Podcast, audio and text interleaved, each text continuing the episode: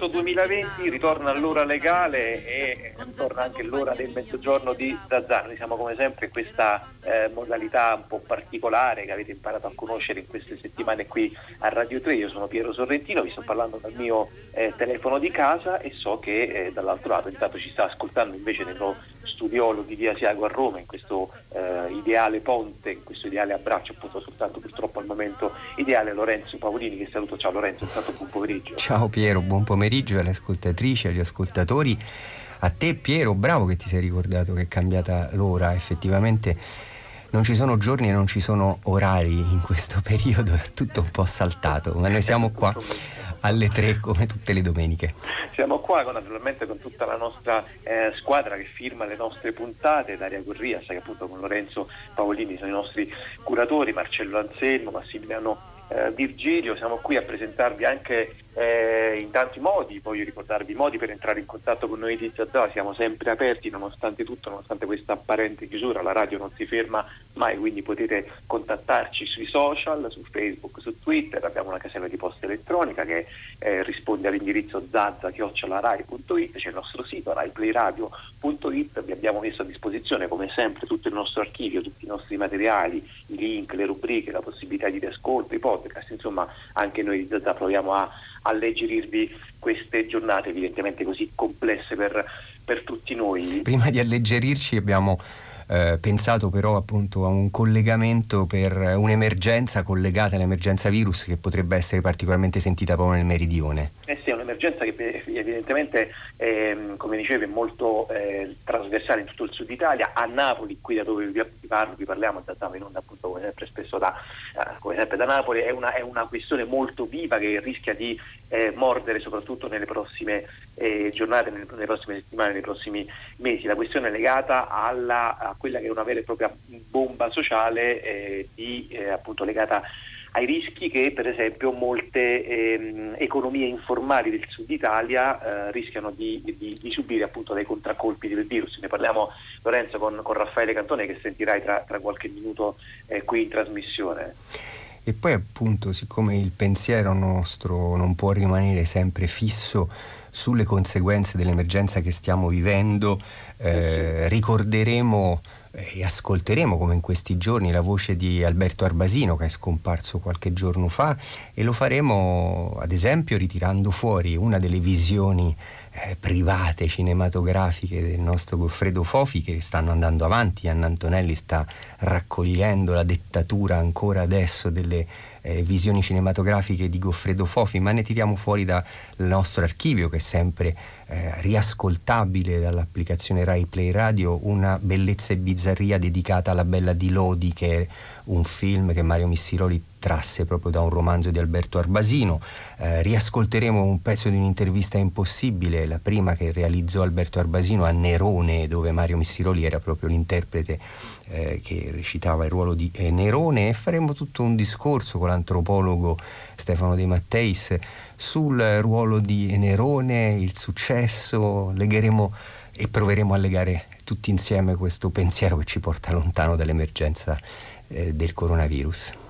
E poi Alberto Arbasino che, che hai citato, eh, lo conosciamo come autore di eh, molti grandi libri, forse il più proverbiale è stato e continua a essere tuttora Fratelli d'Italia, ebbene appunto quel grande eh, viaggio nell'Italia del boom che Alberto Arbasino aveva realizzato appunto negli anni 60, proveremo anche un po' idealmente invece a legarlo al eh, viaggio in Italia di eh, Guido Piovene, due grandi appunto libri di viaggio, due grandi viaggiatori, Arbasino e Piovene, che stiamo ascoltando nelle sue eh, articolazioni del viaggio in Italia che abbiamo cominciato un paio di puntate fa da Napoli, nella scorsa ce ne siamo andati a Palermo con Giorgio Vasta, invece in questa puntata eh, con la guida, con la voce dello scrittore Domenico Dare, invece ce ne andremo in Calabria.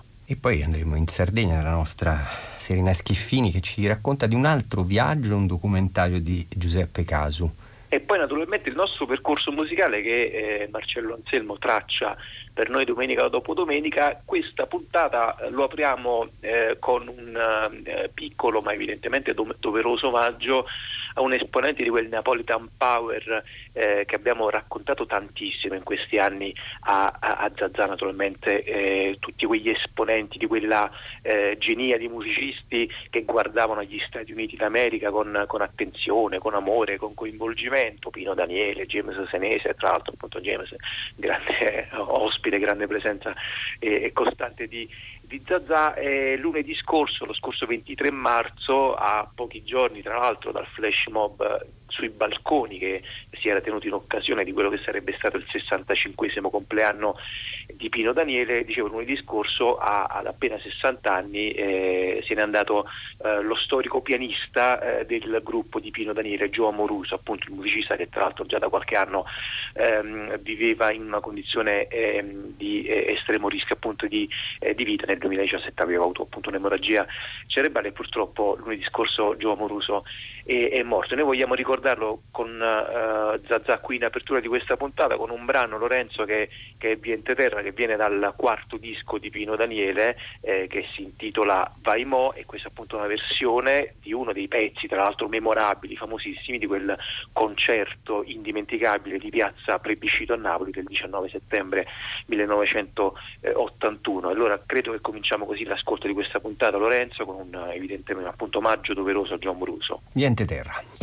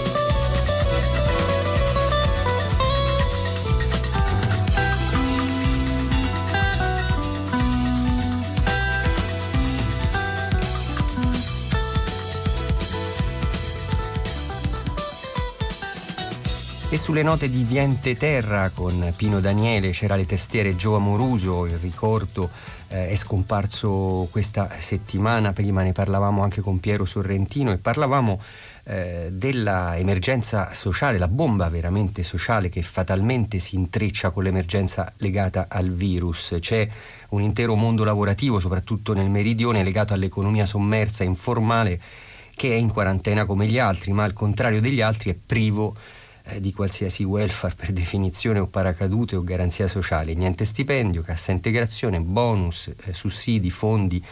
E ne parliamo, siamo in linea con Raffaele Cantone che ringraziamo e salutiamo, buon pomeriggio. Buongiorno a lei.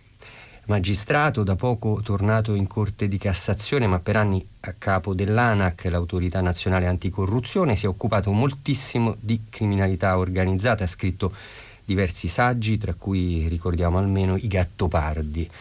Uomini d'onore e colletti bianchi, la metamorfosi delle mafie nell'Italia di oggi, scritto con Gianluca Di Feo e pubblicato da Mondadori. Ecco, intanto Raffaele Cantone, lei vede questo rischio, questa emergenza, questa bomba sociale, la preoccupa?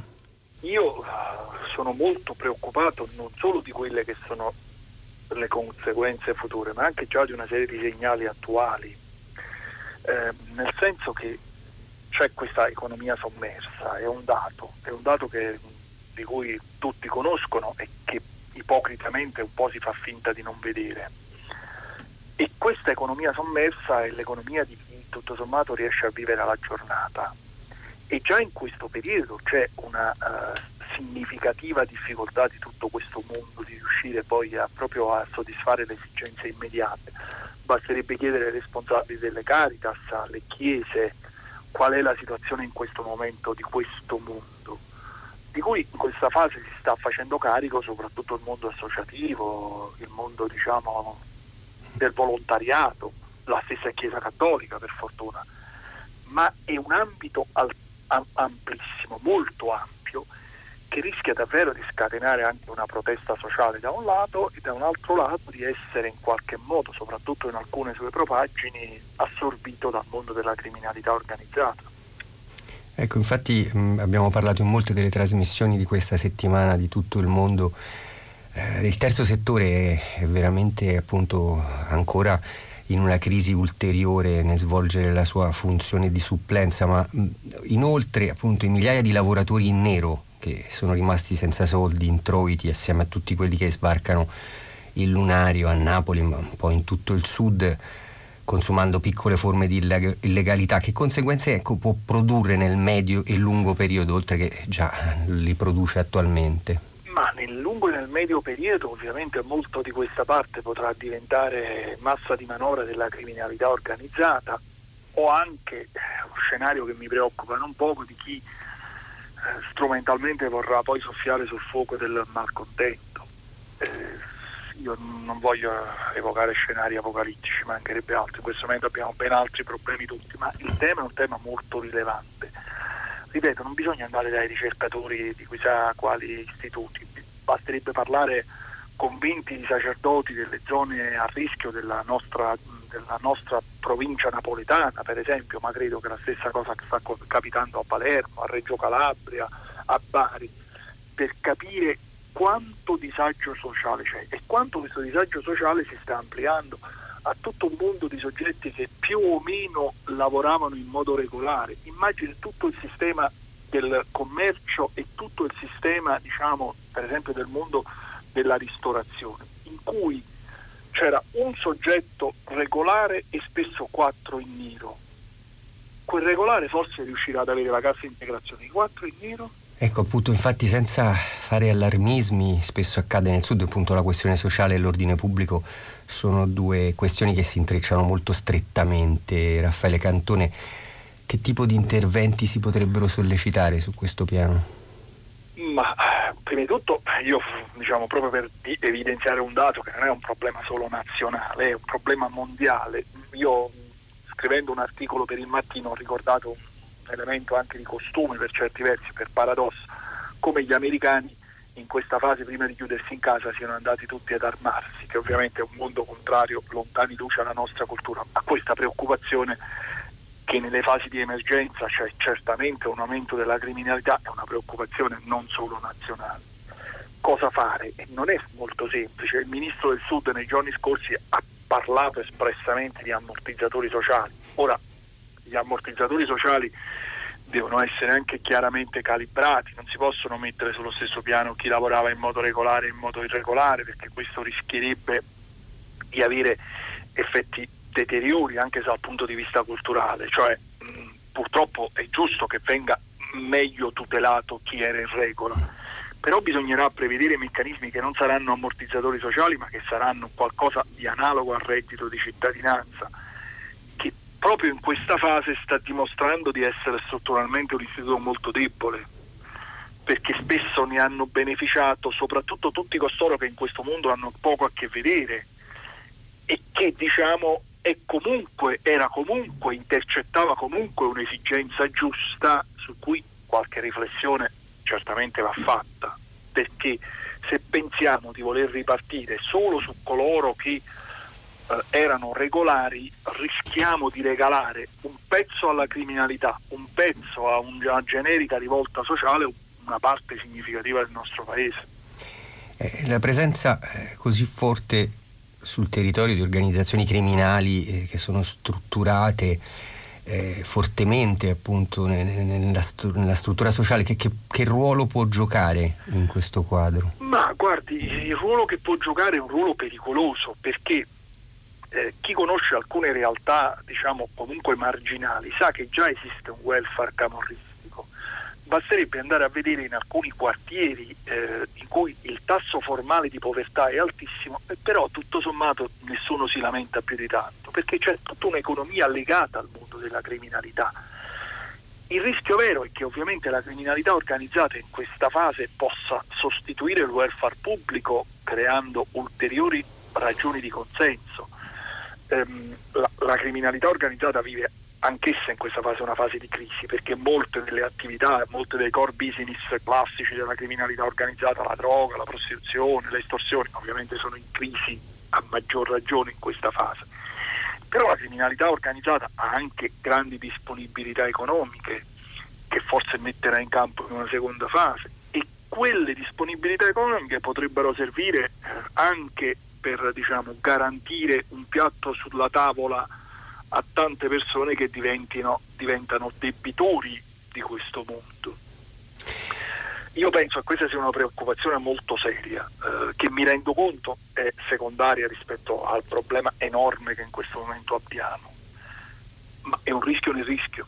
Eh sì, il nostro compito è anche vedere eh, questi rischi che non sono minori, appunto, esistono. Esiste un altro rischio che è quello che lei conosce bene, l'attitudine clientelare e l'atteggiamento corruttivo di una parte non secondaria delle nostre classi dirigenti e politiche locali o nazionali possa in questo contesto approfittare appunto di questi soldi che il governo stanzierà. Eh, come si può combattere questo rischio? Ci sono degli strumenti? Eh, certo, certo ci sono degli strumenti, ma mi pare che in questa fase la, mh, si stia andando da questo punto di vista nella logica opposta, cioè è chiaro che eh, questi, queste provvidenze dovranno essere date in modo trasparente rispettando il principio diciamo, di parità di trattamento. Questo impone necessariamente un minimo anche di procedure, parole che in questo periodo sembrano quasi una bestemmia, perché quando si parla di procedure, quando si parla di regole, qualcuno evoca l'idea della burocrazia, ma l'alternativa alla procedura e le regole è l'arbitrio. Allora io capisco che non si può certamente uh, far sì che le cose avvengano con meccanismi lunghissimi, ci mancherebbe altro, ma l'assenza assoluta di regole non è un modo che rende efficiente il sistema, è un modo che lo rende arbitrario, soprattutto in contesti nei quali lo ha detto lei e io condivido quello che lei dice. Abbiamo avuto in passato riprova di come per esempio l'utilizzo delle provvidenze per le grandi emergenze sia stato uno strumento clientelare, mi faccio dire, mostruoso nel meridione. Allora io credo che in questa fase bisogna stare molto attenti, bisogna stare molto attenti perché ovviamente in certi momenti l'utilizzo delle provvidenze può essere uno strumento fondamentale di cattura del consenso. Eh sì, ci vogliono fiducia e attenzione, grazie, grazie molte grazie Raffaele Cantone, grazie, arrivederci. Arrivederci.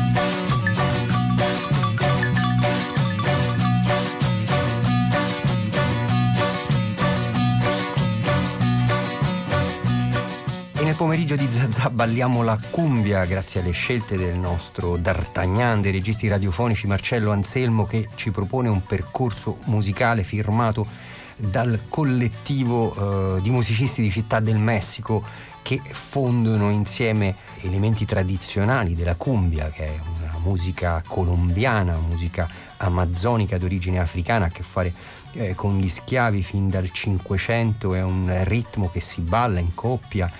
Eh, a questo punto, stando un po' lontano, il collettivo di musicisti di Città del Messico si chiama Son Rompe Pera e mescolano, come avete sentito, eh, la cumbia con sonorità punk e psichedeliche. Eh, questo è un brano tratto dal loro album Desordio Batuco che è uscito proprio nel febbraio di quest'anno e questa era la loro cumbia algarrobera. Eh, algarrobera ha a che fare con la pianta del carrubo, questa è la loro eh, cumbia carrubica e da questo ascolto passiamo alla nostra rubrica Bellezza e Bizzarria. Tutte le domeniche Anna Antonelli raccoglie per noi le visioni cinematografiche di Goffredo Fofi, qui ne abbiamo tirata fuori una dal nostro archivio eh, per ricordare Alberto Arbasino.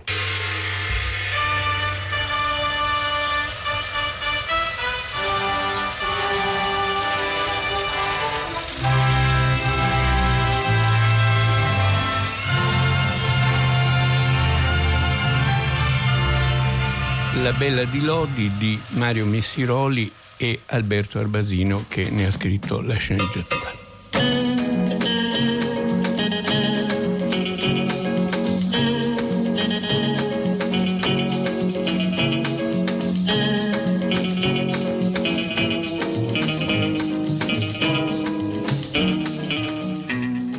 La Bella di Lodi, un film del 1963, siamo nel pieno del boom.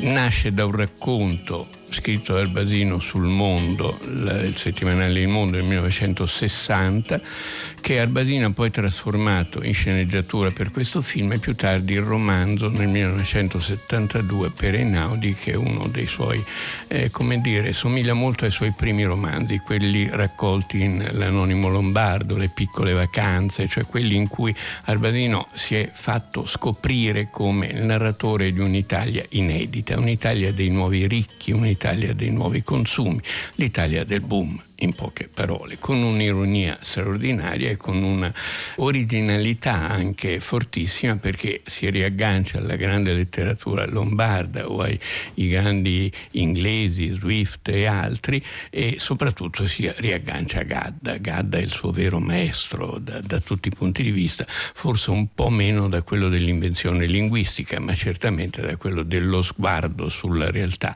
e in particolare sulla realtà lombarda. Il gran lombardo Gadda, da questo punto di vista, è il padre dell'anonimo lombardo Arbasino.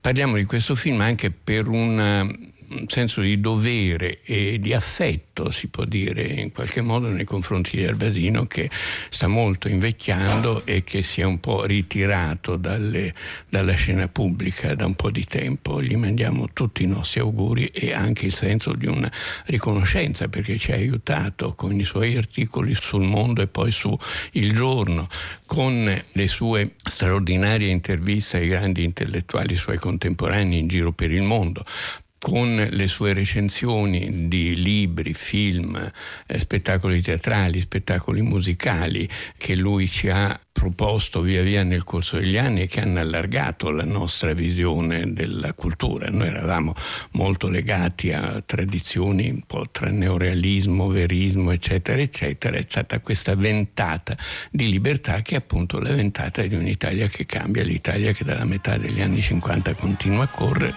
ed esplode nel boom.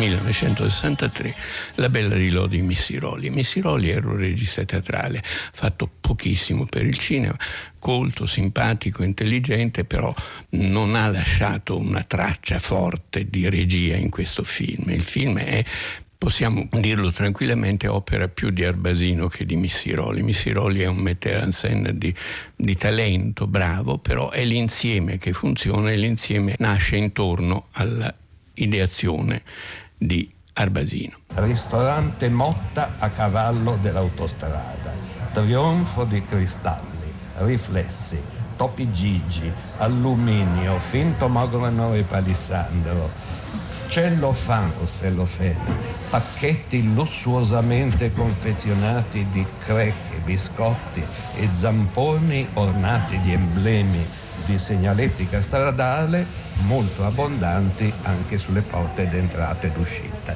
La Bella di Lodi che cos'è? Racconta la borghesia lombarda quella di Gadda appunto, una borghesia dove le donne hanno un ruolo estremamente importante, ereditano grandi fortune, le sanno gestire, sono delle manager. In questo film soprattutto di stalle, di vacche, di animali. Ecco, e lo fanno con un'estrema tranquillità, un'estrema padronanza. La figlia di una di queste, la nipote perché è stata allevata dai nonni di una di queste grandi borghesi eh, lombarde, la bella di Lodi è nel film Stefania Sandrelli che essendo toscana viene doppiata da chi?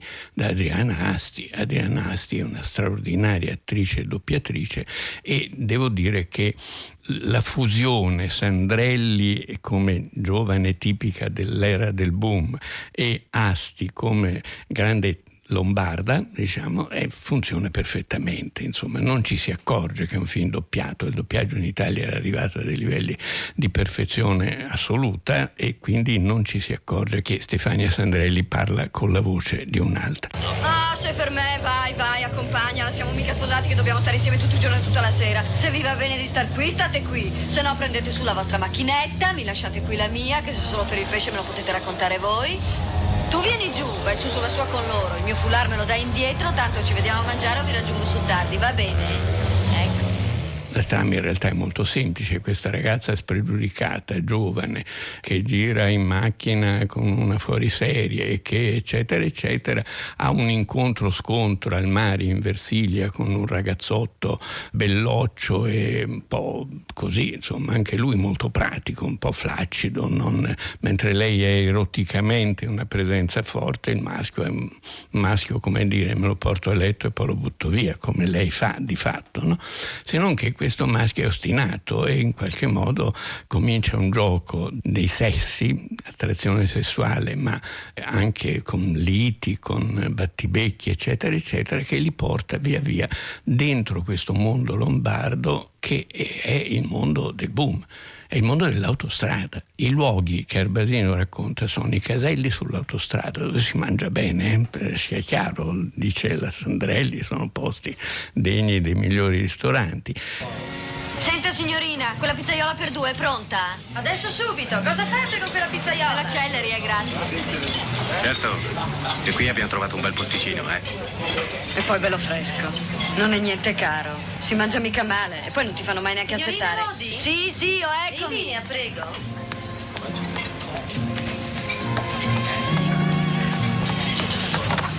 Ciao Giorgino. Sì, sì, bellissimo. Fa caldo lì da voi? Ah, qui un fresco delizioso da mettersi sul golfino. Lui lavora in una specie di, di eh, eh, soccorso automobilistico ACI. C'è un dislivello di classe enorme, però non un dislivello culturale, appartengono allo stesso mondo e sono, come si può dire, degli sciagurati giovani italiani arrivisti degli anni del boom. Questo è quello che li lega effettivamente. E alla fine del film, dopo varie vicissitudini, disavventure, lui le ruba, dopo una notte d'amore se ne va con l'orologino d'oro e, e un, un braccialetto, lei lo denuncia, poi si pente, insomma, è tutto un gioco un po' al tipo commedie americane anni 30, Claudette Colbert, Clark Gable, no? il modello evidente accade una notte, il modello lontano. E qui il, il gioco diventa, diventa tutto più chiaro perché a un certo punto la vecchia nonna si imbizzarrisce e dice insomma questo ragazzo ha dimostrato che ha il senso degli affari, che ci sa fare, che è un furbo, che è uno di loro di fatto anche se è un proletario. E la vecchia dice ragazza qui siamo un mondo di donne, un maschio bravo ci vuole, lui ha dimostrato che sa fare bene il suo lavoro, che più o meno somiglia alla nostra appartiene alla nostra cultura, alla nostra... e chi se ne frega se è povero, no? diventerà ricco grazie a noi, sposatelo, abbiamo bisogno di un maschio in casa, tuo nonno è vecchio, il tuo fratello è... non lo dice ma si vede che è un po' vagamente gay, insomma, devi pigliare tu le redini di tutto questo potere delle stalle, delle vacche, dei terreni, dei boschi e questo è l'uomo giusto che fa per te. Fine, questo è il film. Qui bisogna venire a una determinazione noi due vecchi. E poi in questi giorni, con tutto il rinnovo dei contratti, poi i patti colonici qui, non ti si sono mai fatte delle osservazioni quando ti saltava in testa ad andare o venire senza far sapere a casa dove andavi e con chi andavi. Però un minimo di riguardo alle esigenze della casa. Eh, tuo nonno e tuo fratello si sa quello che sono. Non è colpa loro, vabbè, ma insomma non hanno attitudini e basta. Ecco, guarda, che io farò andare avanti tutto da sola, comincio a non poterne più, né? Insomma, quello lì per piacerti ti piace, no? Se no perché continui ad andargli dietro? Allora adesso sai cosa ti dico? Te lo sposi, che io sono stufa e te lo porti qui subito. Che un uomo in casa, oltretutto, nelle nostre condizioni, ce ne abbiamo anche bisogno. È un film, ripeto, rallegrato da questa attrice eh, simpatica e allora è simpatica sempre che è la Sandrelli e dalla voce di Adriana Asti secondo me sublime insomma perché è uno dei migliori doppiaggi che io mi ricordi nella storia del cinema italiano ma rallegrato anche dai paesaggi dell'autostrada da quest'Italia che cambia dalle piccole cose che si vedono sullo sfondo dai personaggi minori dalla visita al carcere non so da, da lodi da questa borghesia che è quella poi, se vogliamo, raccontata in letteratura altrettanto bene, in modo un po' più amaro e un pochino più tragico, da Mastronardi nel Maestro di Vigevano, il calzolaio di Vigevano, eccetera. E Vigevano non è lontano da Lodi, insomma, siamo qui, area milanese, centro della Lombardia. Un film, ripeto, che è anche un documento insolito, un documento che sa raccontare le donne in un modo molto diverso da quello, beh anche questo è, è, è un rimpianto che abbiamo nei confronti del cinema italiano che nel dopoguerra ha raccontato personaggi femminili straordinari, la Magnani, la Manga, hanno avuto attrici meravigliose per farlo e ancora negli anni del boom con un'esplosione anche lì di personaggi straordinari e oggi non è capace di raccontare le donne, nonostante le donne registe abbiano fatto grandi sforzi per riuscire a imporre un modo diverso di raccontare il paese, di raccontare chi siamo.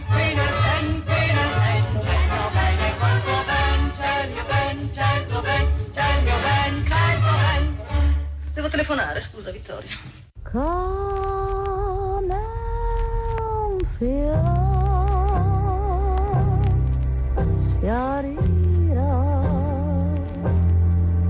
senza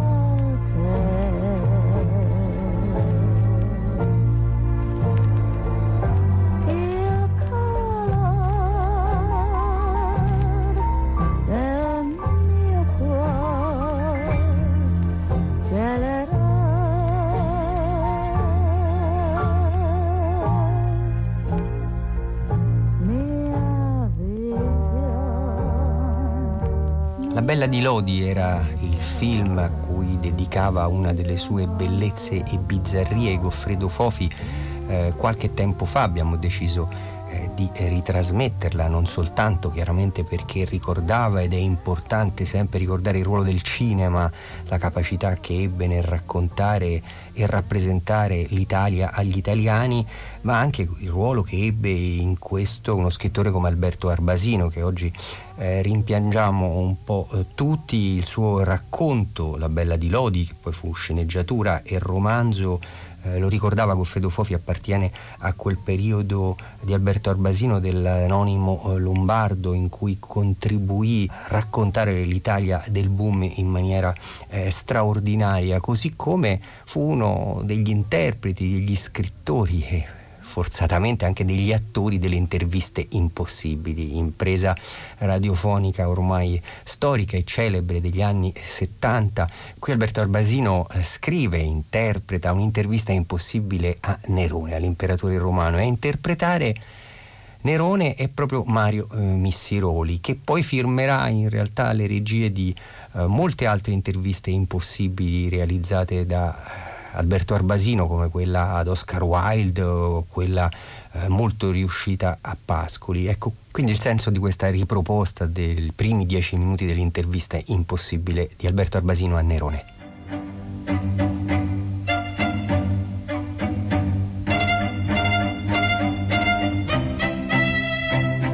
Le interviste impossibili. Alberto Arbasino incontra Nerone.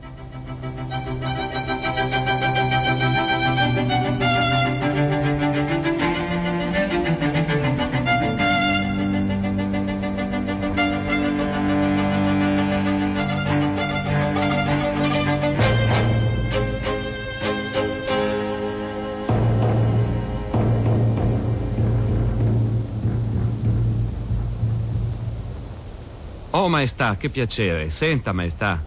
Chiamatemi pure superstar, come tutti.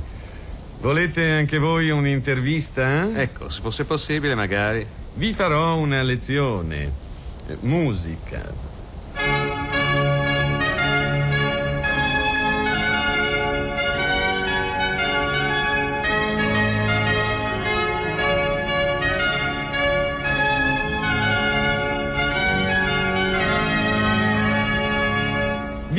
Interessa la mia arte o il mio ufficio? Ah, tutte e due, come si fa a distinguerli?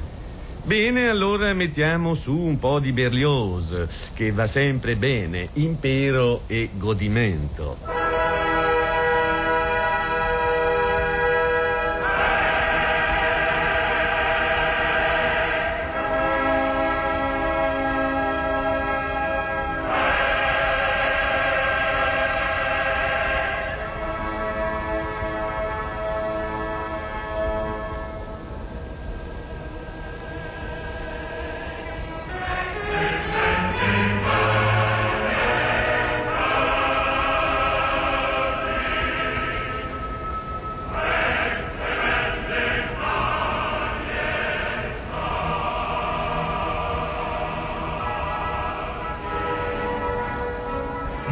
Dicevamo, Ecco, scorrendo qui l'elenco degli imperatori, si rimane colpiti da una serie di coincidenze che sono affascinanti, però anche un po' sospette. Insomma, si nota subito che si dividono in due categorie nettissime, assolutamente incompatibili. Da un lato ci sono degli imperatori... cosiddetti... Eh, cosiddetti savi, e dall'altra però degli imperatori... Cosiddetti. Insomma, cosiddetti folli.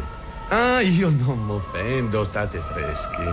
Ma insomma, questa successione di imperatori cosiddetti savi e di imperatori cosiddetti folli si snoda un po' troppo regolare, no? Un po' troppo precisa, Eh, armonica. Non, non sbaglia un colpo. E beh, ma intanto risulta anche un po' sospetta, eh? Siamo ancora a questi punti? Beh, insomma, non sarebbe neanche male, dopo tutto, disporre di una chiave, di una qualche chiave per capirci un po' di più, no? Non ci vuole niente. Senta Berlioz, che bello. Già, però da un lato quegli imperatori là... mm, Mm, Burocratici, impiegatizi, mezze maniche, li conosco. Eh, Cesare, Augusto, Claudio, eh, Galba, Tito, Nerva, eh, Traiano, Antonino Pio, Marco Aurelio, Settimio Severo, Alessandro Severo. Che noiosi li conosco, che fastidio. E beh, però intanto d'altra parte ci sono gli altri. Gli imperatori deliranti, si capisce, Nerone è sempre il meglio, avete avete fatto benissimo a rivolgervi a me. E poi Caligola, Ottone, Vitelio, Domiziano, Commodo, Caracalla e naturalmente Eliogabalo e forse anche il povero Tiberio, vi pare poco? Eh, ci mette Tiberio? Mm, ma sì, ma sì, in fondo è vero, lasciamo da parte Tiberio. Appartiene come Adriano agli imperatori antologici, eclettici, sempre tentennanti. Sono imperatori del ni, eh, del volere e non potere, delle cose lasciate a metà. Non si buttano mai decisamente mh, da una parte sola. Beh sì, gli altri almeno sono tutti d'un pezzo, no? Proprio tutti d'un pezzo. Si capisce, tirano a distinguersi da sé in due classi molto precise che corrispondono poi, e, e non a caso, a due categorie dello spirito molto ben definite. Di qui eh, la ragione di là eh, l'immaginazione. Eh, beh, diciamo due principi incompatibili, suona bene. Spero bene, spero bene. Da un lato il buonsenso, la gerarchia, la pedanteria, la routine, la macchina impiegatizia che spegne la fantasia e libella la vita. Mai uno slancio emotivo, un'espansione romantica, invece tutto un mondo razionale dove trionfano i funzionari aziendali, gli ispettori fiscali, i commessi ministeriali, i provveditori statistici, li conosco i miei colleghi, imperatori burocratici, amano solo la ragioneria dello Stato, gli ordini del giorno, le sedute del condominio. Mm, Sono geometri pignoli che percorrono solo terraferme solide e concrete senza mai sospettare né il dionisismo né l'orfismo né il manierismo né il sublime. Credono nelle guerre di confine, negli ingrandimenti territoriali, negli avanzamenti dei funzionari, negli armadi della biancheria sempre in ordine, nell'identità tra cultura e anno accademico, eh, nell'iniziativa pretoria e questoria e eh, prefettizia, nella gestione commissariale coltivano le matematiche e il diritto romano, strumenti principali dell'iniquità del principe. Identificano il progresso negli incrementi aziendali e stradali, imbrigliano l'umanità, infelici in strutture amministrative e finanziarie sempre più soffocanti, eh, si coricano con il fatturato, eh, costruirebbero qualunque macchina per arrivare alla luna pur di non gettare il minimo sguardo nel cuore umano.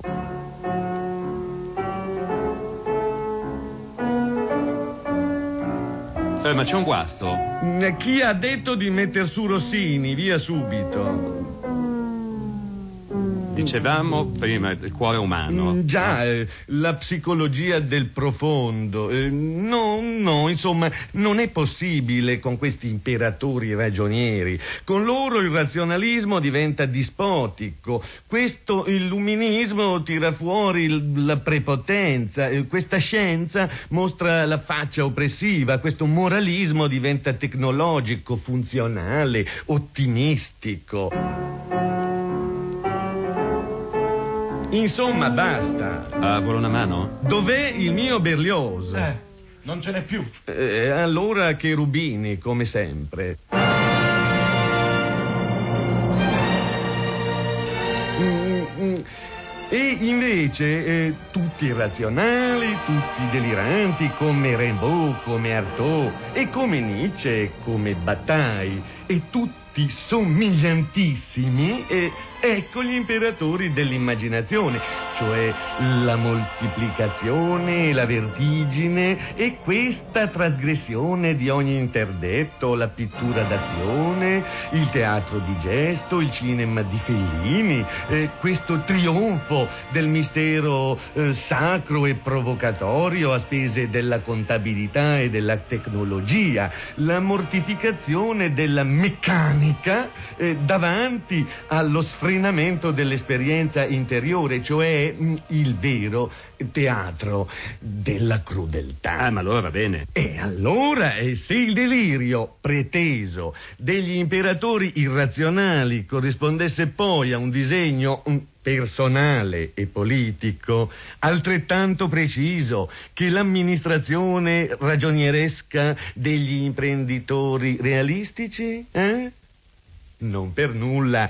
Certi circenses apparentemente dissennati funzionavano secondo molti storici anche per conculcare l'autorità senatoria. E cioè sono contestazioni interne del potere, cioè tanto per fare i primi due esempi che mi vengono in mente, equivalgono alla presa del potere da parte di Luigi XIV o allo scatenamento della rivoluzione culturale cinese da parte di Mao. Certo, sono tanti, eh. Mm, Chi? Ah, chi? Ah, Gli imperatori deliranti? Eh beh, certo, certo si capisce, perché no? Eh, ma proprio per la frequenza delle loro apparizioni e per la qualità eh, molto formale e cerimoniale della loro immaginazione, almeno qualche sospetto avrebbero potuto insinuarlo agli storici burocratici. Come chi? Mm, Svetonio e Tacito, ben inteso, non cerchiamo di farmi passare per uno stupido. C'è qui ancora un po' di Berlioz avanzato. Mm, mettilo su e sta zitto. Mm, Davvero straordinario questo Nerone di Arbasino, un eh, Nerone superstar, un Nerone che immagina eh, l'impero eh, pieno di godimento, pieno di, di straordinari eventi, eh, meravigliosamente compromesso dal genio e dalla follia. E, e disegna anche, dire, un mondo eh, anche teatrale. Mm, Arbasino ha avuto grandissime esperienze teatrali, da ricordare assolutamente da questo punto di vista il suo Grazie per le magnifiche rose, è un libro funambolico per, quello, per come riesce a entrare e uscire dalle più diverse situazioni teatrali. E qua anche in questo c'è molta teatralità, una teatralità che divide il mondo in due, c'è il mondo come dire dei, degli imperatori burocrati, degli imperatori impiegatizi, di quelli, come dire, normali e ne fa un lunghissimo elenco, c'è Cesare, c'è Augusto, c'è Claudio, che sono tutti quanti, sono tutti noiosi perché sono tutti d'un pezzo e sono alla fine, come dire, eh, routine, sono razionali. E questi sono gli imperatori della ragione cioè gli imperatori funzionari, gli imperatori burocrati, gli imperatori quelli che sono, come dire, geometri pignoli.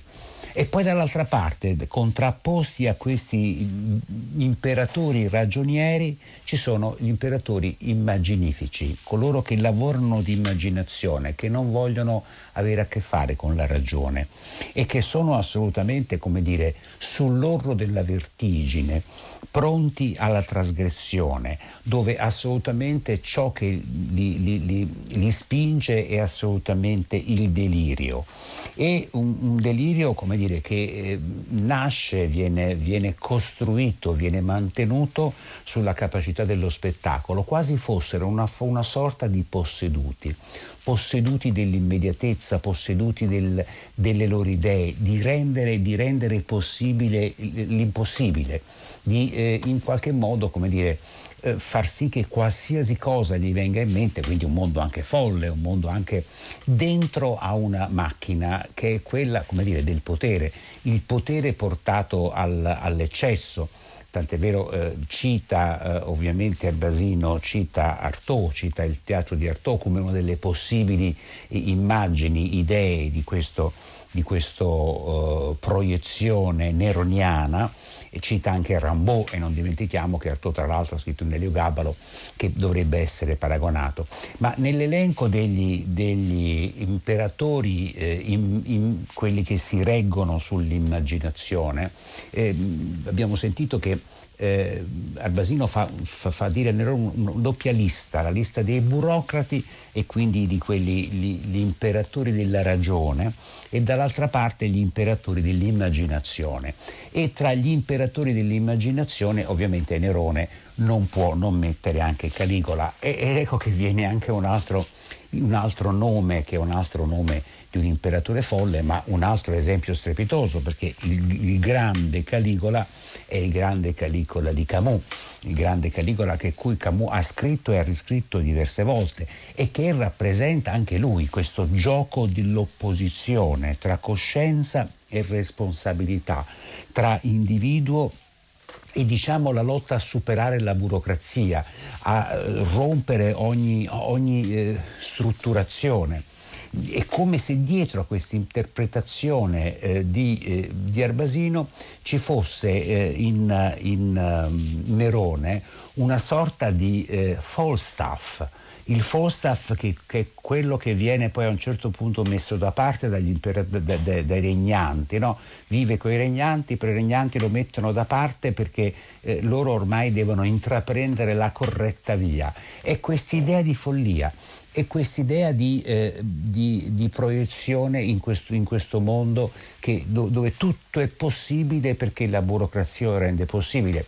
Dietro a tutti ovviamente c'è il fantasma di Macbeth, il fantasma straordinario di Macbeth che, che guida tutta questa, questa, follia del potere. Eh, questo Nerone con una differenza so straordinaria, sostanziale dal Caligola di Camus, perché la rappresentazione che ce ne dà eh, Arbasino ovviamente è una rappresentazione, come dire, folle, eh, che mescola tutte le carte, ma diciamo anche poco mediterranea.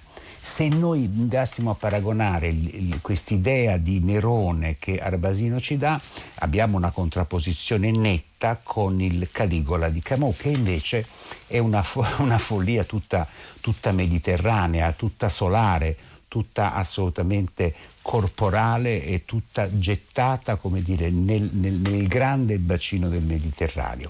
Questa forza di, di, di, Erbasino è una forza invece che ovviamente è una forza che regge sulla parola, sulle sue capacità di, di inventive, sulle sue disprezzo per la burocrazia e tant'è vero che teatralmente c'è tutto, ci sono i legnanesi come anche l'immancabile Carolina Vernizio perché poi son beghe di quartiere, ci manca solo la casalinga di cui faceva solitamente riferimento, ma dentro a questo mondo amplissimo si svetta questa figura che in qualche modo è anche il, il suo modo di fare teatro, è anche l'idea della rappresentazione, a cui qua si lega, come dire, una storia.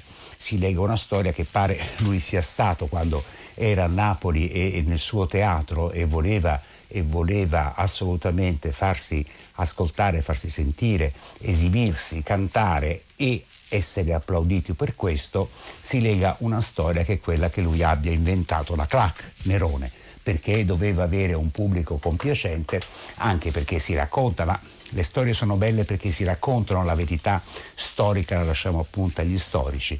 La, eh, la storia che si racconta è la storia che lui aveva bisogno. Ci fu un terremoto e quindi la gente, alcuni scapparono via dal teatro, altri rimasero e lui per avere sempre pubblico chiamò delle persone e le pagò per tenerle in, palco, in, in sala ad applaudire. Addirittura si racconta che aveva insegnato ai, eh, al pubblico, a questo pubblico prezzolato, a come dovevano applaudirlo e come, quali erano i modi diversi così da avere ogni sera uno scroscio di applausi diversissimo, variegato, ma nello stesso momento molto molto forte. Ovviamente il Nerone eh, di, eh, di, di, e vuole avere un riconoscimento, come tutti i grandissimi ha bisogno di avere un riconoscimento e ha bisogno di avere il pubblico che si porta appresso, quelli che gli dicono sempre bravo. E, e il bravo, a questo bravo non possiamo non ricordare in questo momento un altro straordinario Nerone che è quello di Petrolini. Petrolini nel 1930 viene immortalato in un film, l'unico di cui restano frammenti straordinari, in cui c'è un altro modo di esplicitare la follia. Eh, nel caso del Nerone di eh, Petrolini eh, si ragiona, si pensa che si vuole immaginare che sia stata una cosa anche fatta contro dire, l'impero.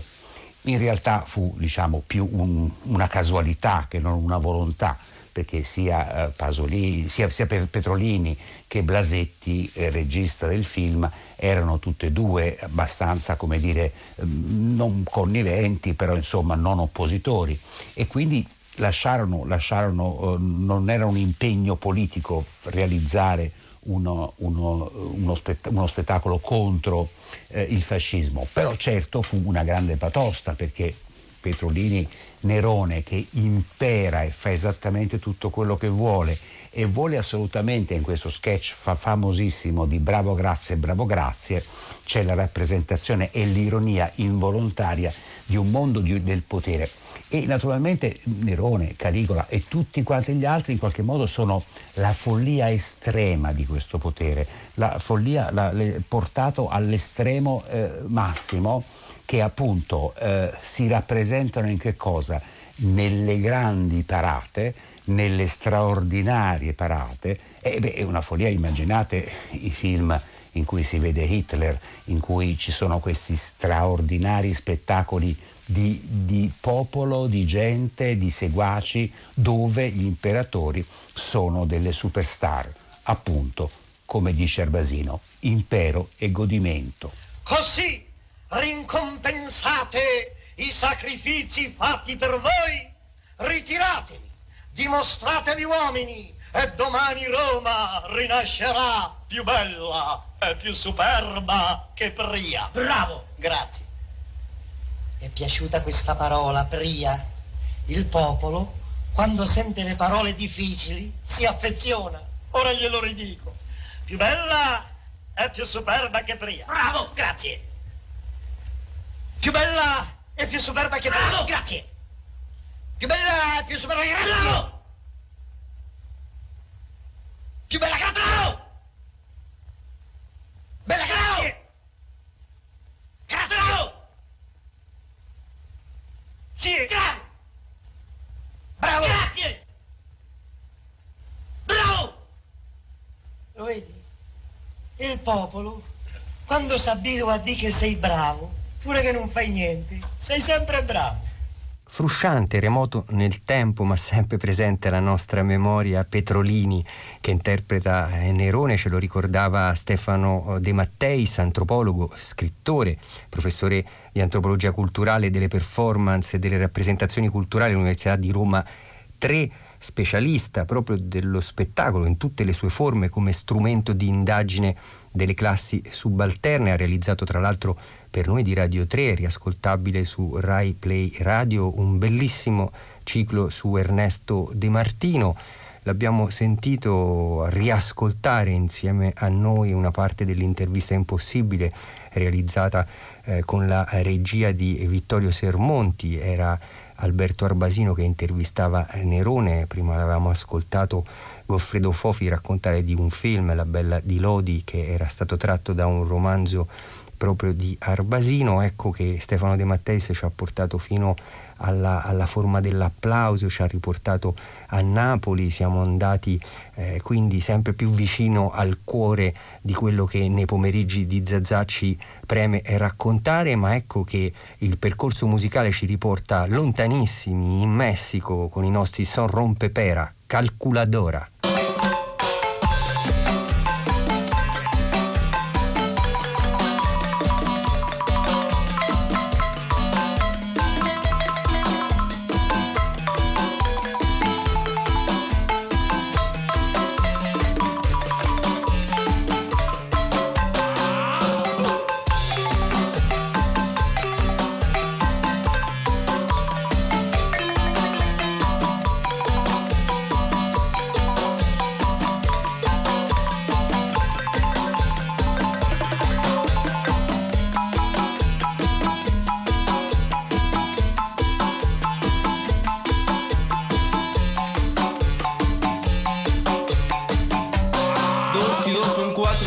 4 y 2 son 6, 6 y 2 son 8 y 8 16, 2 y 2 son 4, 4 y 2 son 6, 6 y 2 son 8 y 8 16.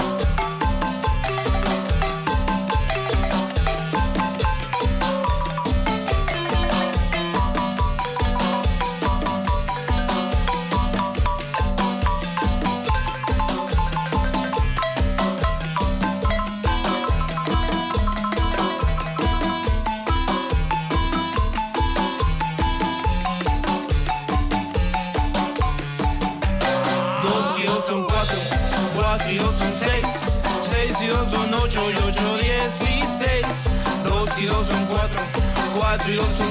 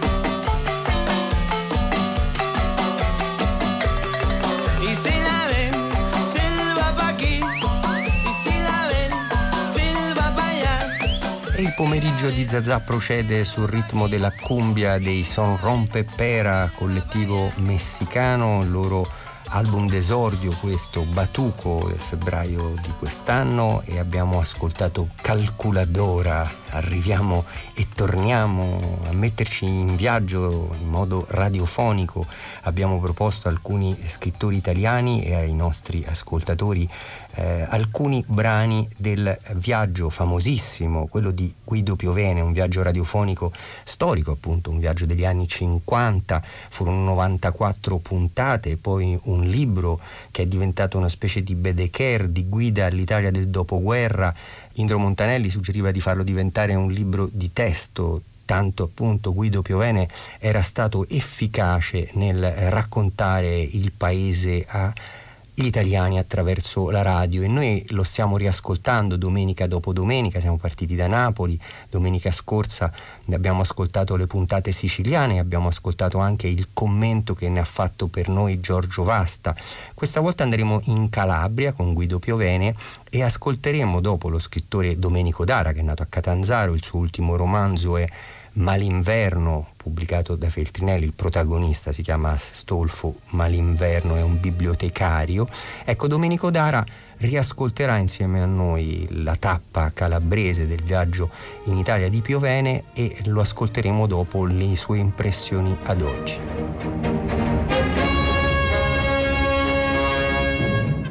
Viaggio in Italia di Guido Piovene.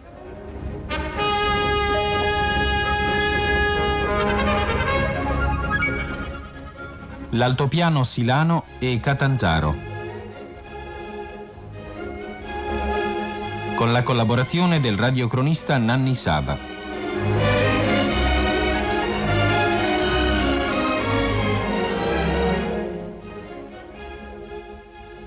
Un grosso errore del passato fu quello di vedere nella Calabria quasi una zona di transito per la Sicilia, anziché una regione su cui soffermarsi per la sua varia e speciale bellezza. Ma per accorgersi dell'errore basta salire nella Sila. Questa catena di montagne, campata nel centro della regione, già che comincia a nord di Cosenza col nome di Sila Grande ed aumentando di attrattive si spinge fino a Catanzaro col nome di Sila Piccola, è unica non soltanto in tutto il mezzogiorno italiano, ma in tutto il mezzogiorno mediterraneo. Ho già detto che con la Sila si vede sorgere nel sud un nord paradossale. Questo paesaggio verde di boschi e di pascoli è la montagna vera nel senso nordico. ricorda i paesaggi trentini come l'Alpe di Siusi o addirittura la penisola scandinava, per un misterioso riaffiorare dell'estremo nord sulla punta meridionale della penisola italiana. Dalle pacifiche distese di prati ed alberi, variate da piccoli laghi, non emergono, è vero, le punte di roccia o di ghiaccio che nel Trentino sembrano concludere la visione. Tuttavia, quello che resta dei boschi silani, poco per l'economista, abbastanza per il turista, supera certo di splendore i boschi svizzeri o trentini. Regna il pino silano, albero libero, i cui semi attecchiscono anche se portati dal vento, e che noi profani troviamo somigliante ad un abete, ma più alto e più snello. Esso forma cattedrali arborei dai tronchi regolari e fitti, che si prolungano talvolta per qualche chilometro, avviluppando anche le cime e riempendo perciò la sila di luoghi segreti. Si direbbe che il mezzogiorno, costretto nelle forme di un paesaggio nordico, si manifesti sotto il travestimento con un sovrappiù di linfa. La sila è una fantasia del nord eseguita con il rigoglio meridionale. La guerra che qui si svolse sotto apparenze pacifiche fu quella di disboscamento. La Sila era tutta foresta. Disboscò il primo dopoguerra. Disboscarono i tedeschi e gli americani. Di più, disboscarono gli speculatori, approfittando del disordine. La scarsa sorveglianza e una legge troppo mite per spaventare chi che sia favorirono i tagli abusivi con squadre d'operai e autocarri fin di 300 piante al giorno. Se c'era un freno, esso veniva da qualche ispettore solerte che piombava sopra i colpevoli, come nei film americani dell'West. La situazione è oggi migliorata, ma non risolta. La guerra agli alberi, del resto, non fu condotta solamente dagli speculatori o dagli eserciti occupanti, essa ha radici più profonde nella storia della Calabria. I calabresi, leggo nello scritto di un competente, stretti fra il bosco e il mare, odiarono l'uno e l'altro con imparziale intensità. Gli attacchi dei corsari e la malaria costrinsero un tempo gli abitanti del litorale ionico a rifugiarsi tra gli anfratti delle colline ma alle spalle di esse sorgeva un secondo nemico, il bosco, che contendeva il pascolo e la terra da semina. Finite le scorrerie, apparsa lungo il litorale la ferrovia ed oggi vinta la malaria, si ristabilì col mare una parziale e difficoltosa amicizia. Si hanno così i paesi doppi, metà sulla collina e metà sulla costa, formati dalla gente scesa anche per fuggire alle frane e fermatasi intorno al nucleo della stazione. Più tenace si dimostrò invece l'odio contro il bosco.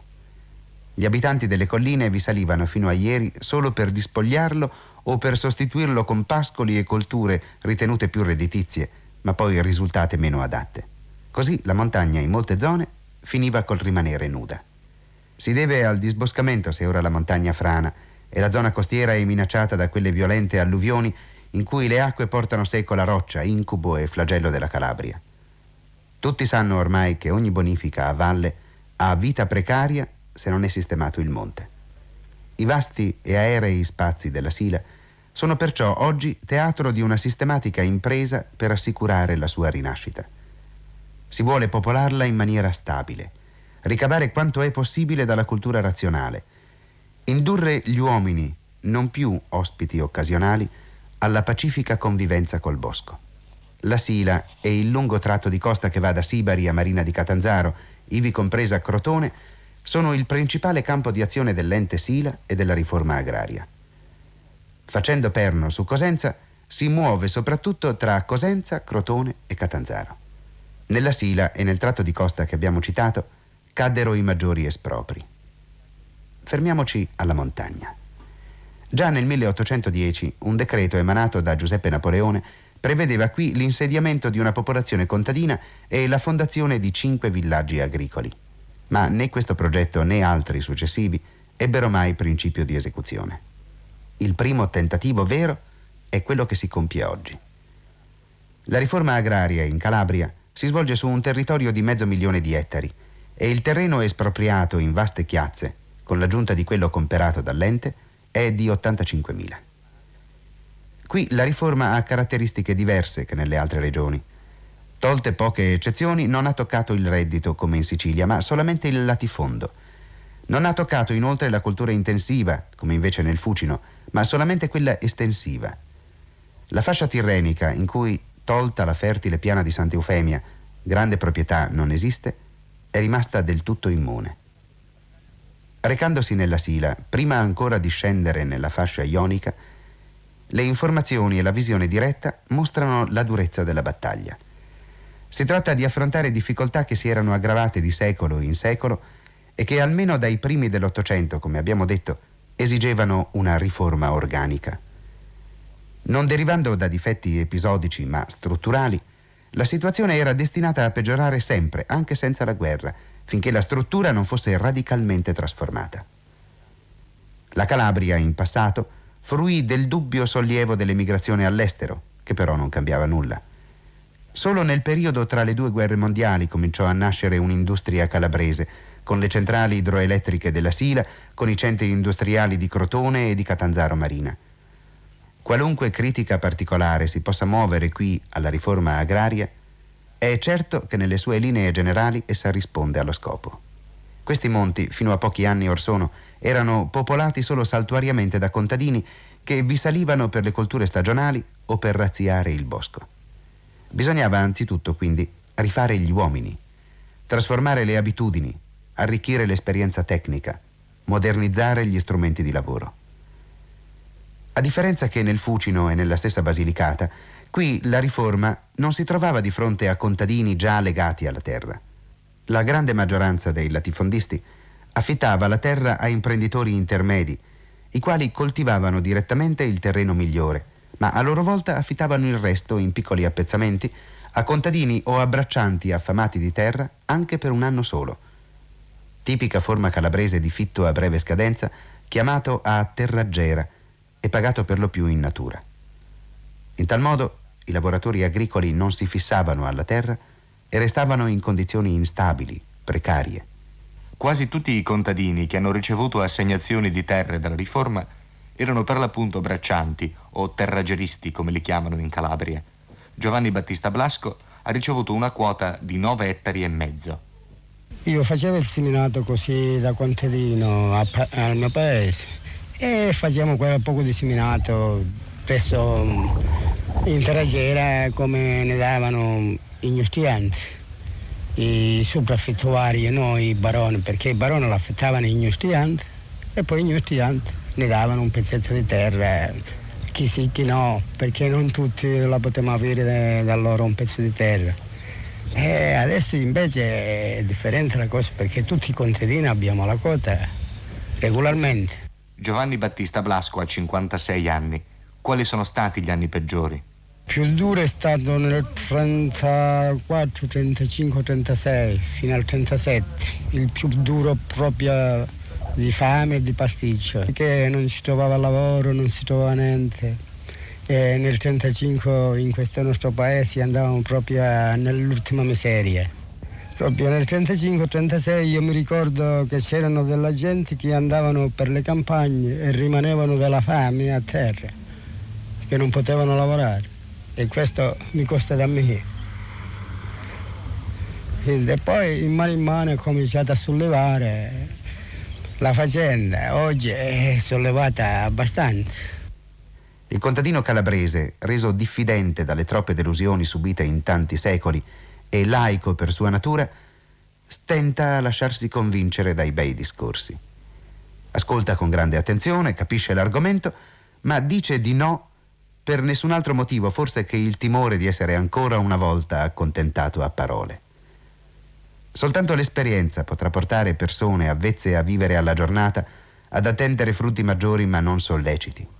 Intanto la musa popolare dei cantastorie ha accettato tra i suoi temi la riforma agraria contrapponendo alle dure condizioni del passato quelle più liete di oggi. Salvatore Caputa bracciante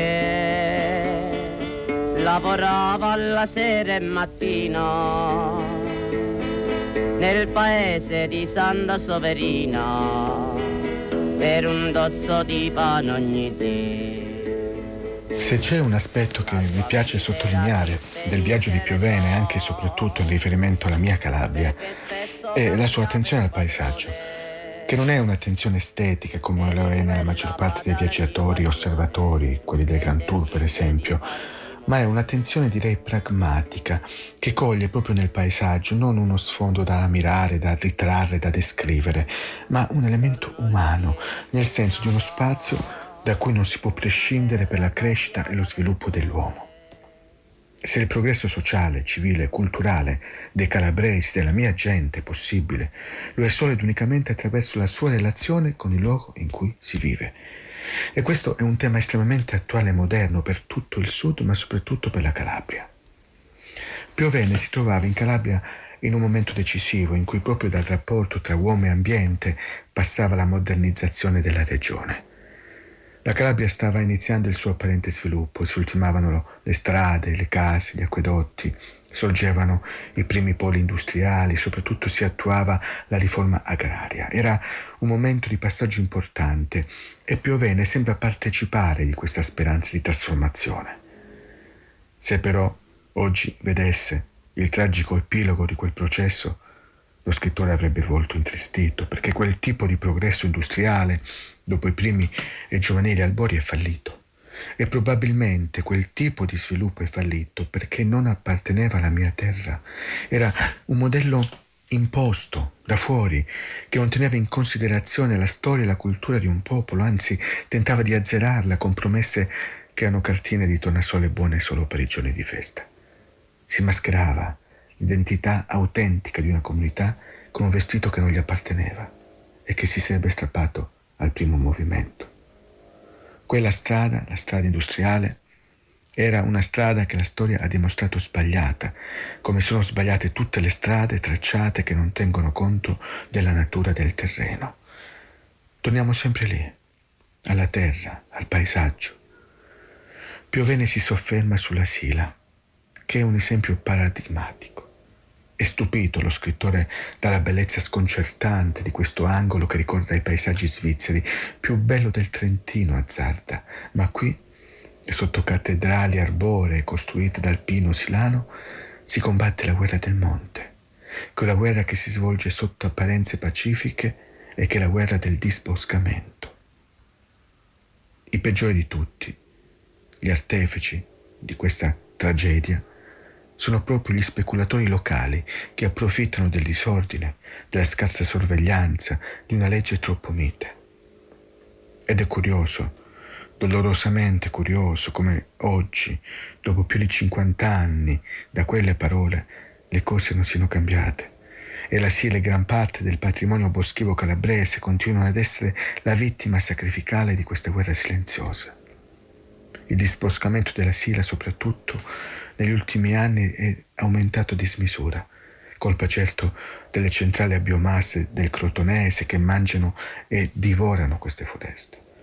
Colpa certo, come ai tempi di Piovene, del facile rilascio di autorizzazioni. Dal 2008 la Regione Calabria autorizza il taglio dei boschi direttamente senza preventive valutazioni di incidenze che sono invece obbligatorie nelle aree vincolate come è vincolato il Parco della Sila. E poi i processi recenti hanno fatto conoscere la mafia dei boschi che sta distruggendo quanto di bello e importante i nostri padri ci hanno lasciato. Ma il disboscamento è solo un aspetto del martirio che la mia terra subisce ogni giorno.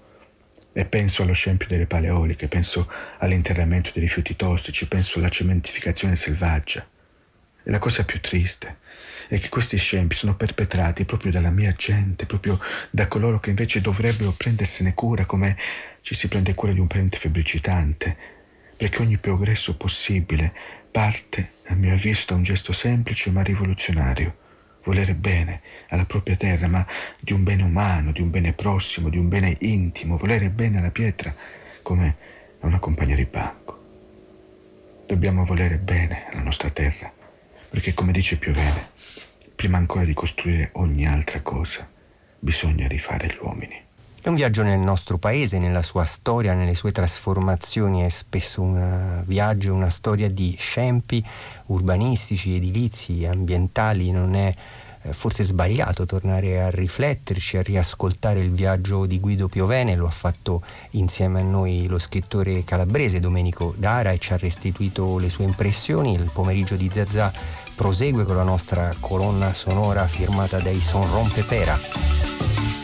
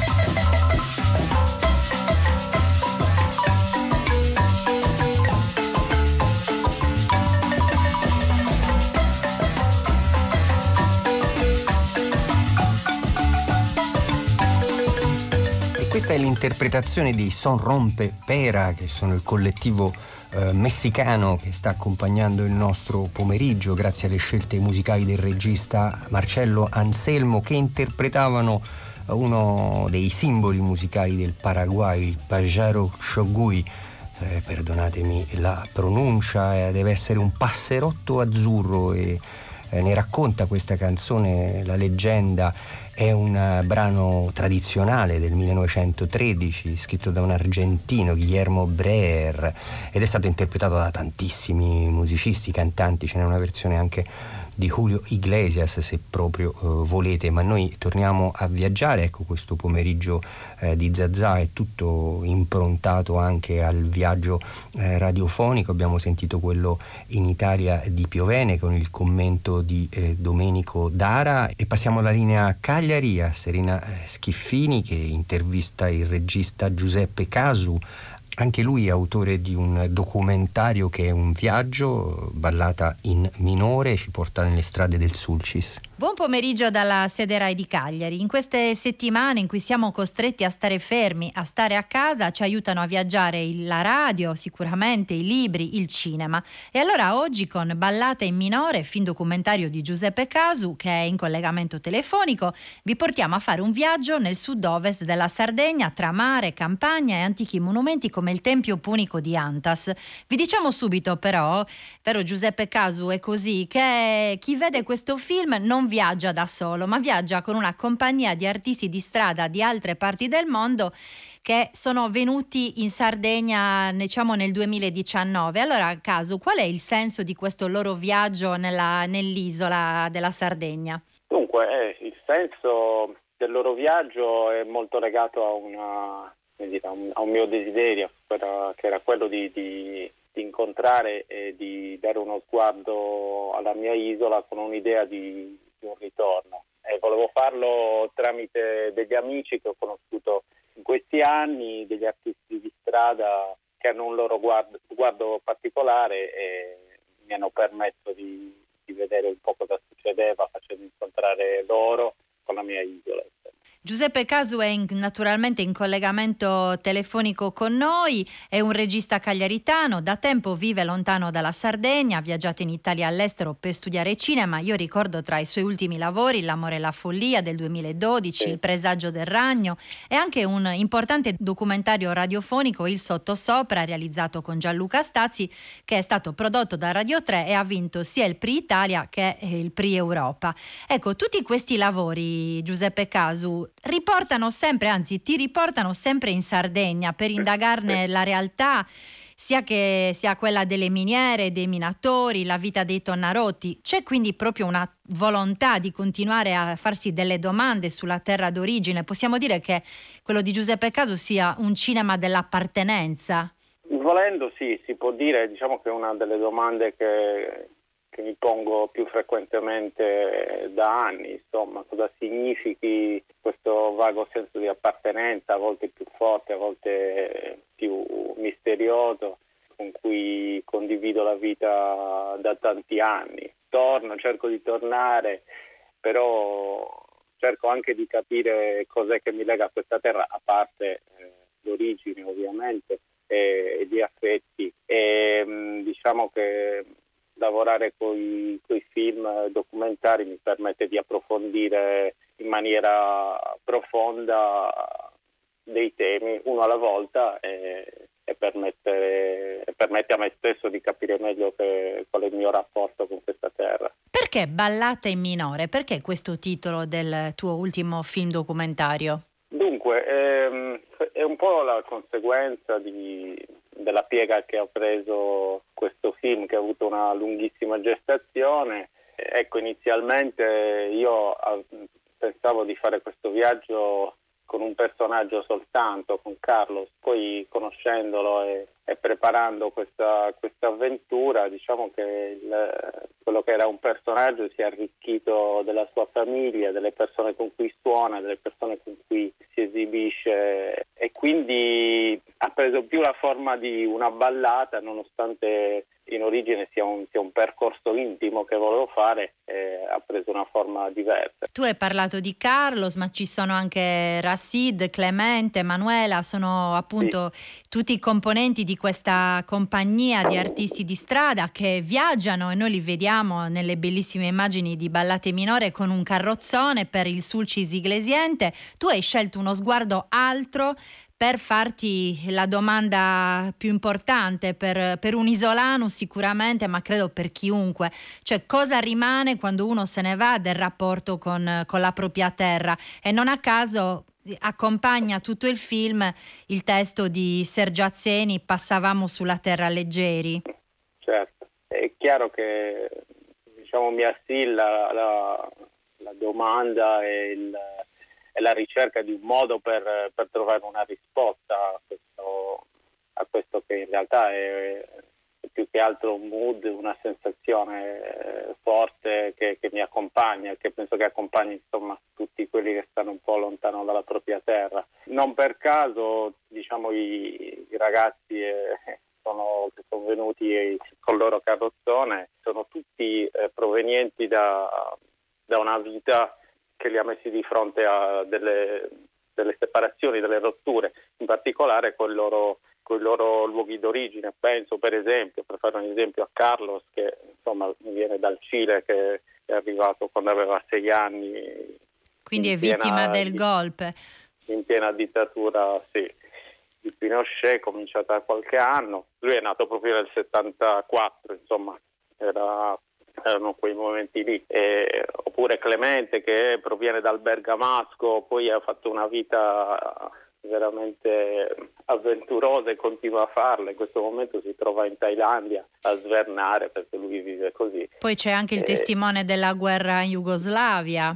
Certo. Rashid che è insomma, un ragazzo di origini di Roma, un marionettista straordinario che vive a Torino, mi interessava giustamente guardare attraverso i loro occhi e i miei quello che è, mh, mm, quella che è una questione che comunque li riguarda direttamente. Allora, ascoltiamo insieme un passaggio del film di Giuseppe Casu e poi lo commentiamo. Caronte passò e continuerà a passare da sempre e per sempre. L'umano non ricorda?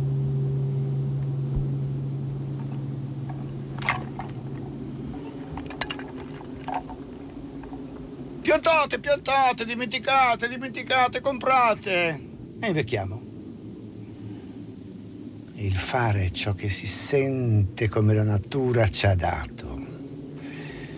Il rispetto minimo, almeno quello, il rispetto di se stessi per chi siamo per cosa sentiamo? Ti piace il rosso rosso? Vuoi un dito nel naso? Mettitelo! Eccetera, eccetera, eccetera. Tanto poi ce ne andiamo. E se ce ne andiamo con la frustrazione non indotta perché siamo liberi. Liberi di scelta. Ce ne andiamo. Per cui la frustrazione è inutile.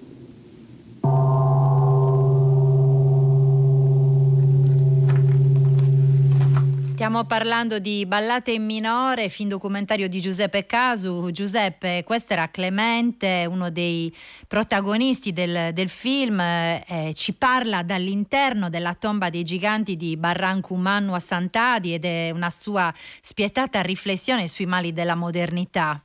Eh, questo incontro tra Clemente è uno dei luoghi, diciamo, che che ricordano e simboleggiano insomma, le origini insomma, più antiche anche del, dei, dei, sardi è il frutto di un incontro di, di energie.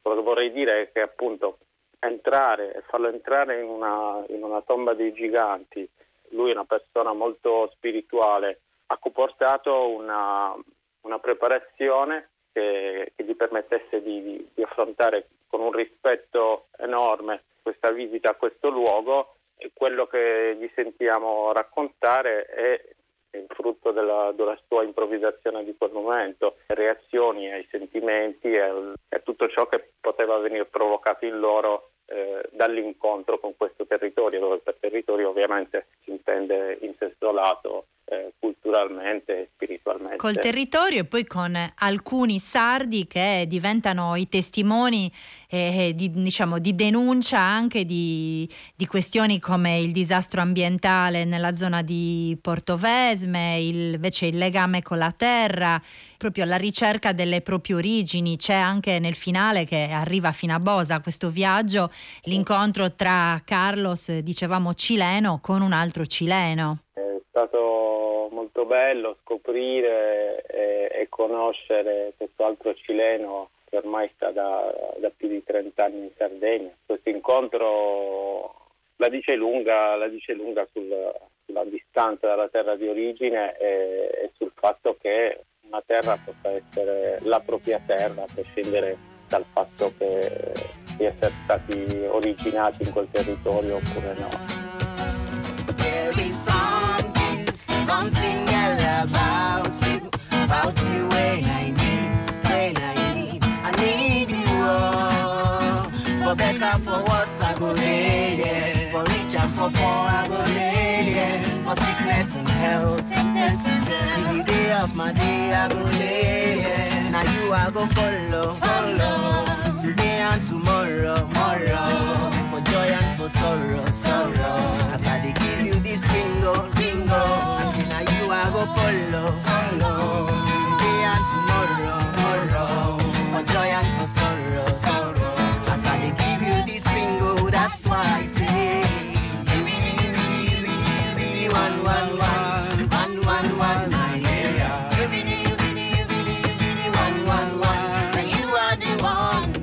E questo canto molto emozionante, ancora di più quando insomma, ci sarà la possibilità nei- nelle sale di vedere ballate minore, il canto dei migranti che sono ospiti della casa Antas, tanti giovani ragazzi del- dell'Africa che sono arrivati in Sardegna. È stato importante anche raccontare all'interno di questo film Giuseppe Casu questo incontro tra, tra uomini, tra persone che poi in fondo condividono un destino molto simile. Questo era un altro punto fondamentale, anch'esso frutto di, di una lunga preparazione, di una lunga conoscenza insomma, con gli operatori che lavorano insieme ai migranti o che lavoravano, perché adesso la, la casa di Antas non è più aperta. Ecco, questo incontro è un po' il, il frutto di- dell'incontro soprattutto tra i ragazzi e, e la Sardegna. Quello che voglio dire è che eh, Emiliano, che è uno dei protagonisti di, di questo film, eh, che faceva l'operatore all'hotel Antas in quel periodo, eh, ha lavorato con la musica con questi ragazzi cercando di motivarli in una situazione estremamente difficile come si può immaginare e loro hanno, hanno composto questa musica, l'hanno scritto le parole, l'hanno cantata e insomma diciamo che fa parte del, del loro piccolo repertorio personale e creativo che hanno concepito in Sardegna. Vi stiamo raccontando Ballate minore di Giuseppe Casu. Giuseppe, quando eh, sarà possibile vedere il tuo film nelle sale? Adesso tutto è chiuso, però si spera al più presto di avere di nuovo la possibilità di tornare nei cinema, nelle sale. Sì, proprio nei mesi scorsi stavamo, stavamo organizzando un difficile, perché è difficile la distribuzione di un documentario soprattutto, insomma un, un tour sia in, in Sardegna che in Italia, però insieme alla, ecco, alla fabbrica del cinema e al CSC della Società Umanitaria di Carboni che ha aiutato questo film, all'ISRE di Nuoro che è coproduttore di questo film eh, e alla Fondazione Sardegna Film Commission stiamo mettendo su e quindi torneremo a farlo spero il più presto possibile. Io spero che a giugno si possa ripartire con le proiezioni. Stiamo organizzando in modo tale da, da fare una, un tour un minimo strutturato eh, e far vedere questo film in giro. Allora, ce lo auguriamo anche noi, Ballate minore, ricordo il titolo del film documentario di Giuseppe Casu, che ringrazio. Grazie a voi. Ringrazio anche per il lavoro alla parte tecnica a Lorenzo Azzeri e da Serena Schiffini un saluto dalla sede RAI di Cagliari, ma vi lascio con un ultimo audio del, del film di Giuseppe Casu, così per finire insieme questo viaggio.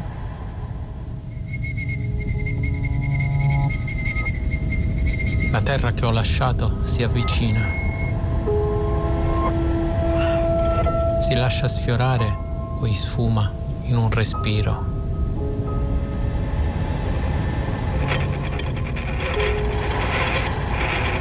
Lei sta dentro di me. Non c'è un ritorno, c'è solo passaggio, trasmigrazione di anime che portano i loro padri sulle spalle e lasciano nell'aria qualcosa di eterno e lieve.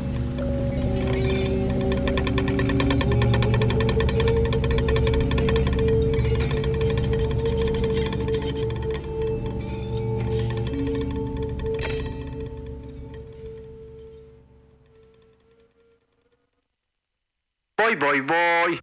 Huele a plantas, pero de los pies.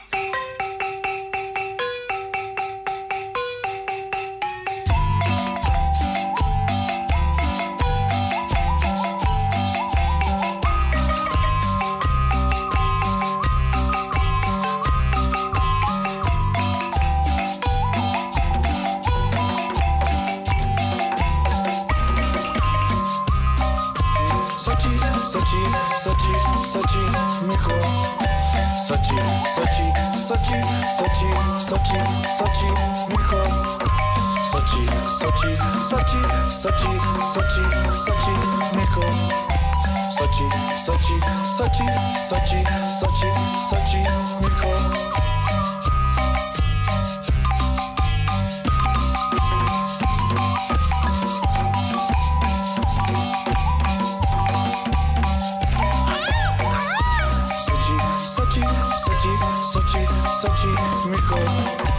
Sochi, Sochi, Sochi, Sochi, Sochi, Sochi, Miko.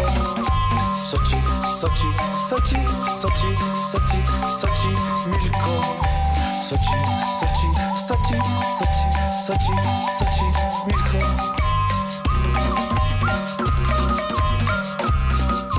A la fecha tu breguecito, carnal.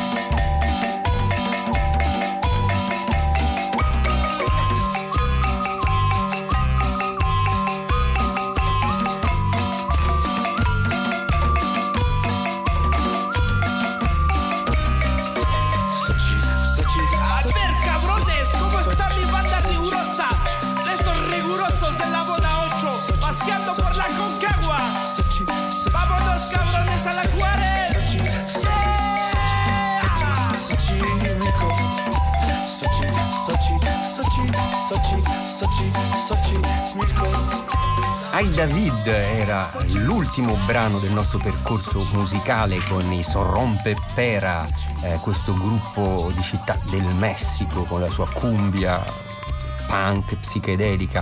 Marcello Anselmo ci ha eh, portato in Messico e in Amazzonia con le sonorità eh, di questo Zazà. Siamo arrivati ai saluti finali e noi come da un paio di domeniche a questa parte ci ricolleghiamo col nostro conduttore sdraiato a Napoli, Piero Sorrentino per i saluti finali. Ciao. Eh sì, da Città del Messico, Lorenzo, torniamo con una specie di cerchio perfetto alla città di origine di Zazà che è Napoli, che appunto continua a essere il punto irradiante dei nostri racconti del, del, Sud Italia, intorno al Sud Italia, nonostante tutto, nonostante questa emergenza, nonostante questa grave crisi, ma insomma continuiamo un po' a, a tenerci un po' appunto stretti tutti assieme in, questo, in queste nostre domeniche pomeriggio che come sempre sono eh, progettate, ideate e firmate da tutta la nostra squadra, Lorenzo Pavolini che sta anche conducendoci in queste ultime settimane da Roma con Daria Corrias. Che è qui, è qui accanto a me, non strettamente Beh, ciao, dai, vicina. Ne, ne approfitto per salutarti, so che forse starei facendo così da, con la mano dall'altro lato del vetro, ma insomma ne,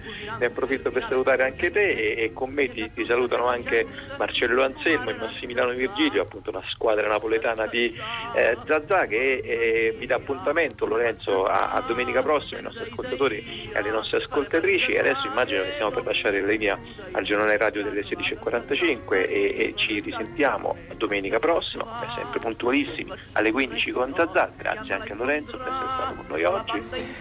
Grazie a te Piero, un saluto a tutti gli ascoltatori e buona serata. E come sempre con Zazà ci salutiamo con un sonoro. Ciao. Ciao.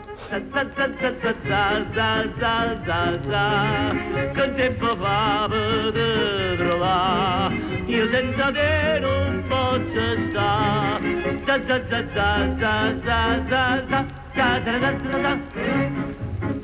Era la festa di San Gennaro, l'anno dopo canti, suoni, bancarelle, processione, chi si può dimenticare? C'era la banda di Vignadara, centinaia di bancarelle, di torrone, di nocelle, che facevano incappare. Come allora quel via vai non cessò per quella via, ritornò pure Isaia, sempre in cerca di Zazà dove sta Zazà? Oh, Madonna mia, come fa Zazà senza Isaia? Pare pare Zazà che l'ho perduta in me, chi ha trovato Zazà la riportasse a me, chiamala qua.